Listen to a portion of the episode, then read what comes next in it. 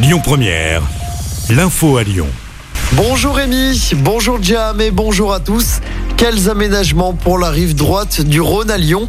Une réunion publique aura lieu ce soir à 18h à l'hôtel de ville. La participation se fait sur inscription. Pour rappel, le projet concerne 2,5 km de voies entre les ponts de Lâtre de Tassigny et Gallieni. Objectif, redonner un maximum de place aux piétons, aux vélos et aux transports en commun sur la presqu'île. Vous pouvez également suivre cette réunion sur la chaîne YouTube de la métropole de Lyon. Les avocats mobilisés aujourd'hui à Lyon et dans toute la France, ils veulent défendre le secret professionnel menacé par un projet de loi. À Lyon, le rendez-vous est donné à 13h devant la préfecture. Des perturbations encore aujourd'hui sur le réseau TCL à Lyon. Le mouvement de grève continue. Plusieurs lignes de bus sont impactées, notamment les transports scolaires. On vous a mis tout le détail sur notre site internet lyonpremière.fr. Dans l'actualité également, cette intervention des pompiers hier en fin d'après-midi dans le premier arrondissement. La rue Paul Chenavard a été fermée à la circulation en raison d'un immeuble qui menaçait de s'effondrer. Six personnes ont été évacuées. Elles devront être relogées par les services de la ville.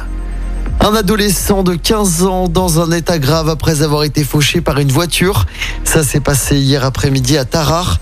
D'après le progrès, il a été victime de plusieurs fractures, puis héliporté vers l'hôpital femme-mère-enfant de Bron dans un état préoccupant. D'après les premiers éléments, il se serait engagé sur le passage piéton juste derrière un bus. Une enquête a été ouverte. Dans le reste de l'actualité, le parquet de Versailles a ouvert une information judiciaire après l'agression de la joueuse du PSG, Kera Amraoui. Deux hypothèses sont désormais sur la table, soit une rivalité au sein du club, soit une affaire privée. L'ancien joueur de l'Olympique lyonnais, Eric Abidal, pourrait être entendu prochainement dans cette affaire. La joueuse du PSG utilisait une puce de téléphone à son nom. Et puis c'est une bonne nouvelle pour l'école. L'effet négatif des confinements a été gommé d'après les résultats des dernières évaluations. Des évaluations qui ont été menées auprès des CP, des CE1 et des 6e.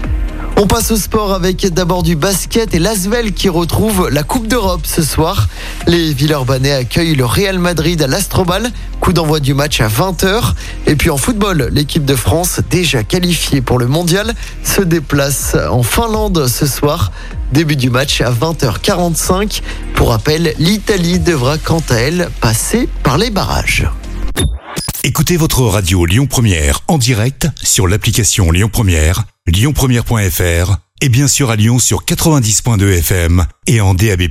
Lyon Première